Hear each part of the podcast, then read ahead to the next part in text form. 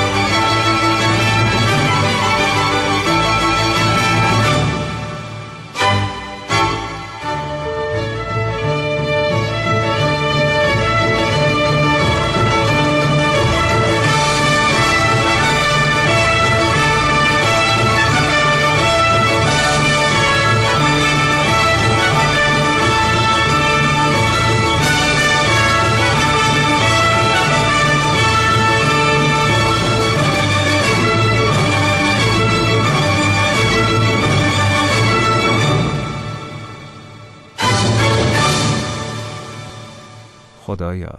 بعضی وقتا به خودم میگم مگه میشه کسی اینقدر متعالی بشه؟ عالی بود واقعا. یانسیکر در سال 1911 در بیستریکا که اون زمان جزو امپراتوری اتریش مجارستان بود به دنیا اومد. مادرش پیانیست بود و از همون کودکی یان نوازندگی و اصول موسیقی رو به فرزند نابغش یاد داد. نبوغ بیحد یان از کودکی کاملا نمایان بود. مادرش که از این اتفاق بسیار خوشحال بود خودش رو کاملا جلوی کودکش محدود می‌دید و برای آموزش یک آموزگار متخصص هم استخدام کرد. بریم قطعه بعدی رو گوش بدیم قطعه به اسم اسلوونکا سویتا از سال 1937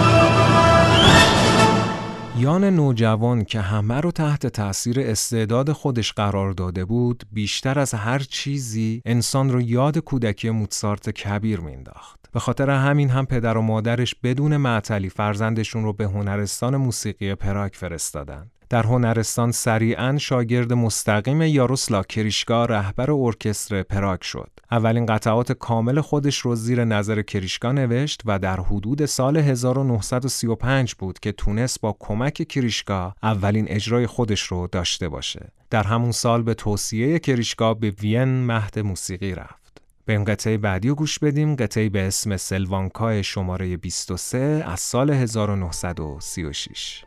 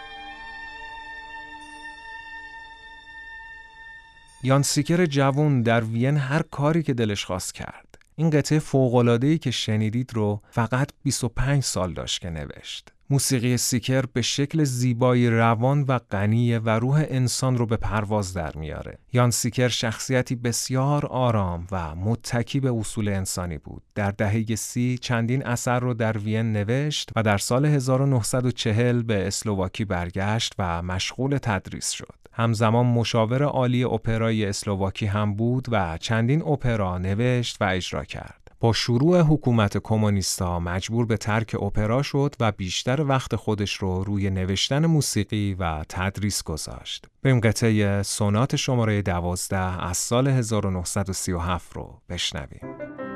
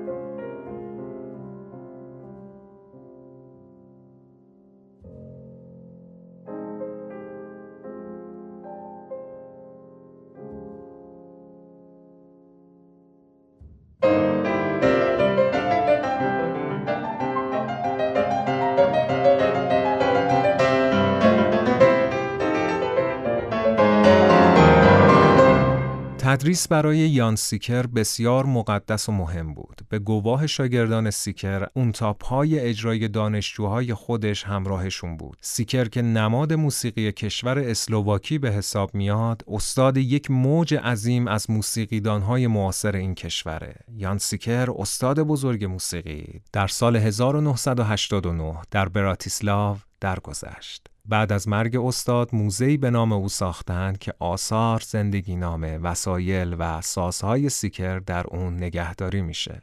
مدالی منقش به چهره یان سیکر بزرگ ساخته شد که هر سال در اسلوواکی به چهره برتر موسیقی کشور اهدا میشه. عالی بود امشب. واقعا دمتون گرم که حواستون به روحهای پاک و درخشانتون هست. این موسیقی ها، این موسیقی های ناب بهترین خوراک برای این روحهای پاکه. من می‌خوام ازتون خدافزی کنم و در این شب زیبا دعوت می‌کنم از شما یک قطعه بسیار ناب به اسم لالابایز از سال 1942 رو بشنوید. شبتون بخیر. خدا نگهدار.